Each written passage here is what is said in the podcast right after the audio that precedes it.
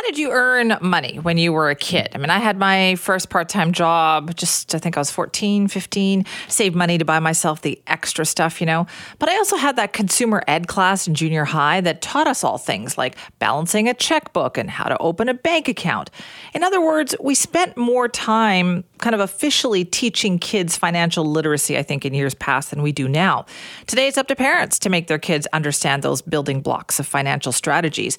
But when do you start? How early is too early? Should they be paid to do chores? So many questions. That's what we're going to ask our next guest, Sarah Stachiw, who is a public relations communications specialist at Bromwich and Smith, to talk more about this. Thanks so much for joining us, Sarah. Thanks for having me on today. How early is too early for this? Honestly, it's never too early to start the communication with your kids. Um, as soon as they start seeing what you're doing, it's kind of that monkey see, monkey do. So early habits start early on. Okay, so how do you start though? What do you do?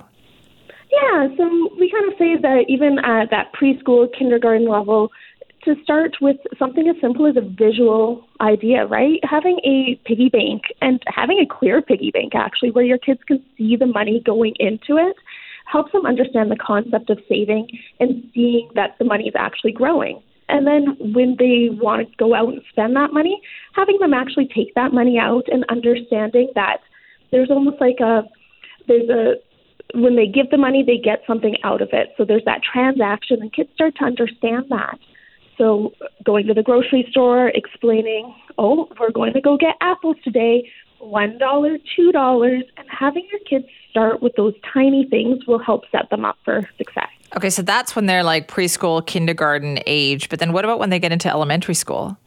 Yeah, so we kind of talk about things like merit based allowance. So instead of having a, a fixed amount, pay them for a specific task. So install value for them. With my nine year old, we actually talk about the value of the items that he wants. So you want to go out and you want to buy that new Funko Pop, or you want to go and buy those V Bucks for the video game. Well, that's going to cost you this amount of money. And we talk about things like if you were working a minimum wage job, that's how many hours you would have to work to actually obtain that item. So is that something that you're willing to do to get that? Sometimes the answer is no, sometimes it's yes, but giving them that option to understand the value of it. Okay, and then teenagers about, though. What yeah. when they become teenagers? teenagers is a whole different world, right? So things like having a bank account and giving them actual responsibility for it. There's accounts where you can set up that their allowance actually goes directly into it, and you can set up restrictions on they can only spend, you know, a hundred dollars a week or fifty dollars a week, and whatever you determine is a healthy amount for your financial situation and theirs, right?